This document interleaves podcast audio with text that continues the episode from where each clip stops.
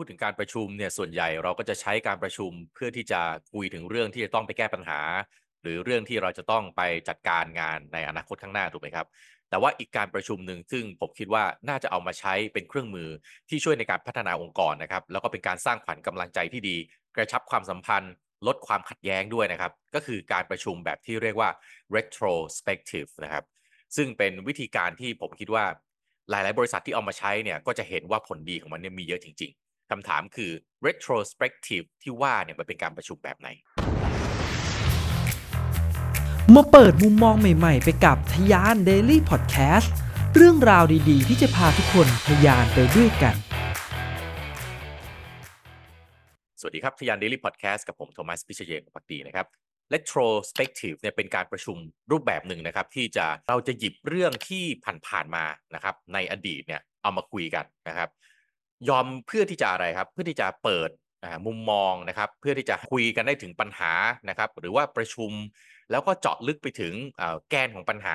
ซึ่งแกนของปัญหาเนี่ยบางทีมันมาในรูปแบบของความไม่เข้าใจกันของคนนะครับเพราะฉะนั้นเนี่ยวิธีการในการพูดคุยเนี่ยบางครั้งถ้าเราไปโฟกัสเฉพาะที่เรื่องของงานเพียงอย่างเดียวเนี่ยนะครับมันอาจจะไม่ได้มีทางออกอยู่ในตัวของงานก็ได้เพราะบางครั้งเนี่ยมันเป็นเรื่องของความรู้สึกเป็นเรื่องของอารมณ์นะครับเป็นเรื่องของอะไรที่มันรู้สึกว่าเป็นเรื่องของศักดิ์ศรีอย่างนี้เป็นต้นนะครับ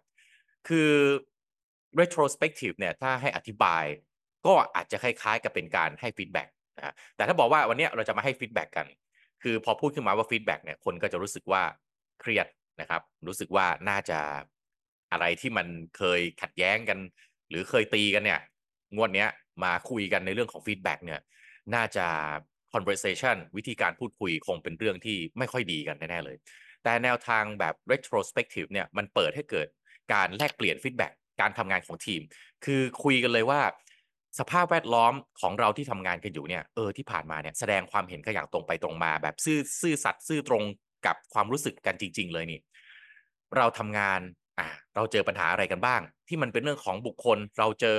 อะไรในการทำงานกับคุณเจอปัญหาอะไรในการทำงานกับเราโดยเอาเป้าหมายเนี่ยเป็นสำคัญเพื่อที่จะอะไรครับไปหาว่ามันมีแนวทางแก้ไขปัญหาร่วมกันยังไงเพื่อที่สุดท้ายเนี่ยให้ประสิทธิภาพของทีมเนี่ยมันดีขึ้น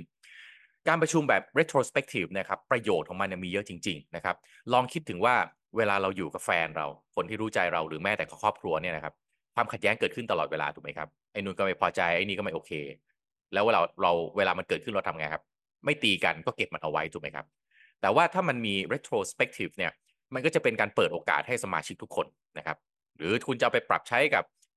แฟนคุณหรือว่าครอบครัวก็ได้นะครับคือทุกคนในทีมจะได้มีโอกาสทบทวนแล้วก็แลกเปลี่ยนความคิดเห็นเกี่ยวกับการทำงานของทีมในช่วงเวลาที่ผ่านมาร่วมกันนะครับอย่างมีขั้นมีตอนนะครับภายใต้สภาวะที่เอื้อต่อการให้มันรู้สึกว่าปลอดภัยนะครับภาษาอังกฤษเรียกว่าในขั้นตอนนี้เนี่ยเขาบอกว่าคุณต้องสร้าง psychological safety คือมันต้องมีความรู้สึกความปลอดภัยทางจิตใจคือการที่จะพูดออกมาเนี่ยมันไม่ใช่ว่าพูดมาแล้วเดี๋ยวนะจะโดน defend จะโดนใส่กลับมาจะเกิดความกินแหนงแคลงใจกันมากขึ้นไปอีกนะครับซึ่งในการประชุมเนี่ยก็จะโดยส่วนใหญ่นะถ้าเป็นรูปแบบว่าเป็นที่เขาแนะนำกันเลยเนี่ยนะครับก็จะเอาคนทำงานที่มีตำแหน่งนะครับเป็นเหมือนกับหัวหน้าทีมนะฮะถ้าเป็นทีมเดฟเนี่ยเขาจะเรียกว่าตำแหน่งแบบนี้เขาจะเรียกว่าเป็น Scrum Master เป็นหัวหน้าเป็นทีมลีดเนี่ยนะครับซึ่งก็จะเอามาคนเนี้ยมานั่งเหมือนเป็นประธานหัวโต๊ะคอยควบคุมทิศทางในการสนทนานะครับระหว่างทีมเมมเบอร์เนี่ยให้มันออกไปในแนว positiveให้มันออกไปในแนวสร้างสรรค์ไม่เอาแบบว่ามาแล้วมาคอมเพลนกันนะครับหรือคอยควบคุมการตั้งประเด็นคำถามนะครับแล้วก็อำนวยความสะดวกอื่นๆนะครับตอนนี้คุณคุยบ้างคุณประมาณนี้พอแล้วไหนคนนี้ว่ามาซิว่าเนี่ยเขาบอกมาแบบนี้คุณคิดว่ายังไงอะไรแบบนี้นะครับซึ่งก็จะส่งผลให้ทีมเนี่ยสามารถที่จะช่วยกันนะครับแลกเปลี่ยนความคิดเห็นแลกเปลี่ยนฟีดแบ็กนะครับแล้วก็สามารถหาโซลูชันบางอย่างที่มันตรงจุดแล้วก็สร้างสรรค์เพื่อที่จะทำให้ขั้นตอนของงานถูกพัฒนามุมความคิดของทีม attitude mindset ของทีมถูกพัฒนาแล้วก็ทำให้โอกาสที่จะไปถึงเป้าหมายเนี่ยมันมีมากขึ้นนะครับทีนี้ขั้นตอนเอาแบบว่าถ้าคุณยังนึกไม่ออกว่า retrospective มันจะประชุมยังไงนะครับเพื่อให้มันใช้งานได้จริงเนี่ยเขาก็มี5ขั้นตอนที่แนะนำนะครับวิธีขั้นตอนแรกเนี่ยเขาบอกว่าคุณก่อนที่จะประชุมก็ต้องเตรียมความพร้อมก่อนนะครับขั้นตอนในการเตรียมการประชุม retrospective ให้มีประสิทธิภาพที่สุดเนี่ยนะครับต้องสร้างบรรยากาศนะครับจะเป็นสถานที่หรือแม้แต่เขาบอกออนไลน์ก็ได้นะก็เตรียมอุปกรณ์ให้ดีนะครับแล้วก็ กะเกณฑ์กับผู้เข้าร่วมประชุมให้ดีพูดคุยกันมาก่อนข้างนอกนะครับสำคัญก็คือว่าบรรยากาศเนี่ยมันต้องเตรียมให้มีความผ่อนคลายไปเคลียร์ attitude นะครับไปพูดคุยกันมาก่อนว่าให้เตรียมที่จะเข้ามาคุยในเรื่อง retrospective นะแต่ว่าให้มาเป็นแนวแลกเปลี่ยนความคิดเห็นนะทำให้มันได้ง่ายๆนะครับแล้วก็พอจะเริ่มเข้ามาแล้วเนี่ยอาจจะเตรียมนะในการที่จะหาเรื่องราวสนุกๆนะครับหรือว่าอาจจะละลายพฤติกรรมด้วยการเล่นเกมสบายๆก่อนที่จะไปเข้าสู่เนื้อหาเลยนะครับเพื่อที่จะตรงเนี้ยปิดแกลบนะฮะลดช่องว่างระหว่างตัวบุคคลที่อาจจะมีคอนฟลิกต์มาก่อนแล้วก็มาเจอกันในที่ประชุมเลยเนี่ยต่อให้มันเป็น retrospective เตรียมจิตเตรียมใจกันมาแต่บางทีเปิดมาปั๊บเนี่ยประโยค2ประโยคแรกปั๊บเนี่ยอาจจะเปิดวอลกันเลยก็ได้นะครับเพราะฉะนั้นคนที่เตรียมความพร้อมเนี่ยนะครับเป็นทีมลีดเนี่ยก็จะต้องให้ความสำคัญกับตรงนี้นะครับซึ่งเขาบอกว่าตรงนี้ไม่ต้องใช้เวลานานสัก10 ถึง 15 นาทีอย่างน้อยให้คนรู้สึกว่าโอเคผ่อนคลายแล้วนะครับหลังจากนั้นเนี่ยขั้นตอนที่2คือว่าให้รวบรวมข้อมูลนะครับการรวบรวมข้อมูลก็อาจจะเป็นการสอบถามความเห็นของคนทำงานนะครับอาจจะตอบมาคุยโทรศัพท์กันแล้วก็ตอบหรือว่าอาจจะเป็นแจกโพสต์อีกก็ได้ให้เขียนมานะครับเป็นแอคทิวิตี้แบบง่ายๆเล็กๆนะครับแล้วก็ให้อาจจะให้มีการเรียบเรียงเหตุการณ์ต่างๆที่เกิดขึ้นแล้วก็ส่งมาตามมุมมองแต่ละคนนะครับแล้วก็ทีมลีดเนี่ยหัวหน้าทีมเนี่ยก็สามารถที่จะเอามาเชื่อมโยงนะครับแล้วก็เอามาพูดคุยให้ฟังว่าโอเคเนี่ยมุมมองแต่ละคนตอนนี้มันเป็นอย่างนี้นะนะครับซึ่งสิ่งที่สำคัญเลยที่หัวหน้าทีมที่ดูแลการประชุม retrospective เนี่ยควรจะต้องสนใจในเรื่องของสิ่งที่เป็นในแนวสร้างสรรค์นะครับเช่นอาจจะพยายามกระตุ้นให้คนเขียนในเรื่องที่สิ่งที่ตัวเองชอบแล้วก็อยากให้เกิดขึ้นอีกในขั้นตอนของงานนะครับสิ่งที่ตัวเองได้รับการเรียนรู้บทเรียนนะครับคุณได้เรียนรู้อะไรมาบ้างนะครับสิ่งที่คุณอยากจะให้มันเกิดขึ้นเลยนะฮะถ้าเกิดขึ้นมันดีมากๆเลยแต่มันยังไม่เกิดขึ้นมีไหมแล้วก็อาจจะมีบ้างนะครับแต่เป็นส่วนน้อยนะครับก็คือสิ่งที่ไม่ดีไม่โอเคเกิดขึ้นแล้วก็ไม่อยากให้เกิดซ้ำนะครับทำไมมันถึงต้องเป็นส่วนน้อยครับเพราะว่าเพื่อที่จะคีปบรรยากาศเอาไว้นะให้ไม่ให้บรรยากาศเนี่ยมันเป็นเนกาทีฟบรรยากาศคนมาเพื่อมันจะมาใส่กันเลยเต็มที่เนี่ยอัดอั้นตันใจจะมาพูดเต็มที่เนี่ยแน่นอนมันจะทำให้บรรยากาศการประชุมไม่ดีถูกไหมครับดังนั้นเนี่ยพอเตรียมแบบนี้ปั๊บคนก็รู้สึกว่าโอเคบรรยากาศมันผ่อนคลายแนวโน้มเป็นในเชิงสร้างสรรค์มีความโพสิทีฟเป็นไปในแง่บวกคนก็จะรู้สึกว่าโอเคฉันปลอดภัยที่จะพูดคุยนะครับหลังจากนั้นขั้นตอนต่อไปครับขั้นตอนที่3ก็คือมันมีหลายไอเดียแล้วใช่ไหมครับเพราะฉะนั้นหัวหน้าทีมนะครับคนที่นำการประชุมเนี่ยต้องคัดเลือกประเด็นสำคัญขึ้นมาพูดนะครับจะพูดกันคุยกันหมดทุกประเด็นเนี่ยการประชุม retrospective ที่มันนานเกินไปเนี่ยอาจจะทำให้คนรู้สึกล้าได้นะครับดังนั้นการรวบรวมแนวหัวข้อที่ได้จากการพูดคุยหรือว่าอาจจะอยู่บนโพสต์อีกนะครับแล้วก็จัดหมวดหมู่ซะก่อนจัด grouping นะครับแล้วก็เอาปัญหาแต่ละกลุ่มเนี่ยเอามาเริ่มพูดคุยทีละประเด็นไปเนี่ยก็จะทำให้ทีมเนี่ยรู้สึกว่าประชุมแล้วมันได้อะไรขึ้นมานะครับได้แนวทางแก้ไขได้โซลูชันได้สิ่งที่เป็นข้อตกลงร่วมกันในการที่จะทำอะไรในขั้นตอนต่อไปนะครับแล้วก็ไปสู่ซึ่งก็จะนำไปสู่ขั้นตอนที่4นะครับก็คือการหาวิธีแก้ไขปัญหาแล้วก็ตัดสินใจร่วมกันนะครับเพราะว่าเมื่อเราคัดเลือกประเด็นสำคัญได้แล้วว่าเฮ้ยประเด็นเนี้ยแหละมันเป็นประเด็นที่ทุกคนมีคอนเซิร์นนะเป็นประเด็นที่ทุกคนติดขัดเรื่องนี้อยู่นะครับถ้าการ brainstorm ทุกคนเนี่ยนะครับ brainstorm ไปแล้ว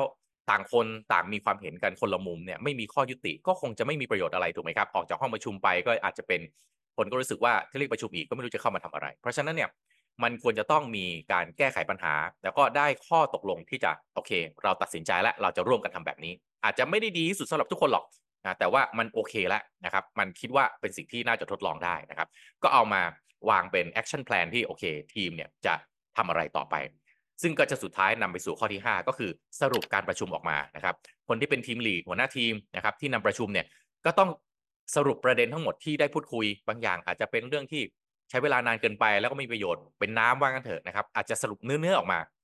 ะฮะว่าประเด็นที่ทีมทุกคนจะต้องจดจำไว้จดเอาไว้แล้วก็เอาไปทำเพื่อพัฒนาในการทำงานรอบต่อๆไปนะครับทีมมีแนวโน้มอย่างไรใครจะเป็นคนรับผิดชอบหน้าที่อะไรบ้างแล้วก็ปิดการประชุมอย่าลืมขอบคุณผู้ร่วมเข้าประชุมทุกคนที่เปิดใจนะครับในการแสดงความคิดเห็นเพื่อพัฒนาการทำงานของทีมให้มีประสิทธิภาพมากขึ้นตรงนี้ขอบคุณเพื่ออะไรคือขอบคุณเพื่อให้เขารู้สึกว่าการที่เขาได้มาตรงนี้เนี่ยมันเป็นสิ่งที่เขาได้ contribute ให้กับทีมคือเป็นการส่งเสริมให้ทีมเนี่ยมันดีขึ้นนะครับนี่คือวิธีการในการทำประชุมแบบ retrospective นะครับมันเป็นการสร้างสภาพแวดล้อมที่ทำให้เกิดความปลอดภัยทางด้านจิตใจซึ่งเป็นขั้นตอนที่มีความสำคัญมากนะครับเพราะว่ามันจะทำให้คนรู้สึกสบายใจที่จะเข้าร่วมพอเขาสบายใจเขาก็จะกล้าพูดพอกล้าพูดมันก็จะทำให้ทีมเนี่ยมีโอกาสที่จะหาโซลูชันในการแก้ปัญหานั้นได้หรือว่าป้องกันไม่ให้ปัญหานั้นเกิดขึ้นกลายเป็นปัญหาส่วนบุคคลได้ซึ่งสุดท้ายก็จะไม่เป็นผลดีกับองค์กรกับแผนกเพราะว่า มันอาจจะทำให้เป้าหมายที่วางเอาไว้ไปไม่ถึงนะครับพอเป้าหมายไปไม่ถึงทุกคนก็มีปัญหาเพราะฉะนั้นไม่มีประโยชน์อะไรเลยที่จะมีปัญหาเกิดขึ้นอาจจะเป็นระหว่างบุคคลหรือเป็นจุดเล็กๆภายในแผนกแต่ว่าไม่เคยพูดคุยกันเอาแต่ประชุมในเรื่องที่จะต้องมุ่งหน้าไปข้างหน้าอย่างเดียวไม่เคยพูดคุยเลยว่าในสิ่งที่ผ่านมาเนี่ยคุณเคยเจอปัญหาอะไรบ้างและคุณจะหาโซลูชันหรือข้อตกลงร่วมกันอย่างไรนะครับเพราะฉะนั้นมันเป็นวิธีง่ายๆครับแต่ถ้าคุณไม่ให้ความสำคัญกับมันวันนึงอาจจะเป็นปัญหาใหญ่แต่ถ้าเกิดคุณให้ความสำคัญกับมันแล้วคุณทดลองเอาไปลองใช้หาแนวทางที่เป็นคาแรคเตอร์ที่เหมาะกับองค์กรของคุณมันอาจจะเป็นเครื่องมือเล็กๆที่ทรงพลังมากนะครับที่จะช่วยทำให้ทีมมีความเข้าใจซึ่งกันและกันมากยิ่งขึ้นแล้วก็ทำให้ทีมสุดท้ายได้ทราบถึงปัญหาที่แท้จริงแล้วก็นำไปสู่การแก้ไขปัญหาที่ตรงจุดได้ด้วยนะครับซึ่งผมคิดว่าเรื่องนี้เป็นเรื่องสำคัญสำหรับยุคสมัยนี้นะครับที่นอกจากจะเอางานสำเร็จแล้วเนี่ยการที่ทำให้คนมีความรู้สึกว่าเป็นส่วนหนึ่งของทีมทำให้คนรู้สึกว่าทีมเวิร์กเนี่ยมันสำคัญที่สุดเนี่ยผมคิดว่าเป็นเรื่องสำคัญมากๆสำหรับอนาคตขององค์กรเลยขอบคุณสำหรับการติดตามนะครับแล้วมาพบกันใน EP ต่อไปสวัสดีครับทุกคนครับวันนี้ผมมีคอร์สพิเศษที่ไม่เคยเปิดเผยที่ไหนมาก่อนกับ Case Study ในการใช้สูตรคิดอย่างสตาร์ทอัพในการสร้าง AirNetech ขึ้นมาจากศูนย์มูลค่า 5,999 บาทมามอบให้กับทุกคนฟรีนะครับทุกคนจะได้ความรู้แล้วก็ทักษะที่จำเป็นสำหรับการทำธุรกิจอย่างมืออาชีพแล้วก็สามารถนำมาพัฒนาต่อยอดให้กับตัวเองได้อีกด้วยนะครับ wow. พร้อมได้เข้ากลุ่มสุด Exclusive นะครับที่เราจะมาสร้างคอมมูนิตี้เพื่อทะยานสู่เป้าหมายไปด้วยกันเสิร์ชชื่อกลุ่มที่ขึ้นอยู่บนหน้าจอนะครับหรือกดลิงก์ที่ Description ด้านล่างได้เลยนะครับแล้วมาทะยานไปด้วยกันนะครับทะยาน Daily Podcast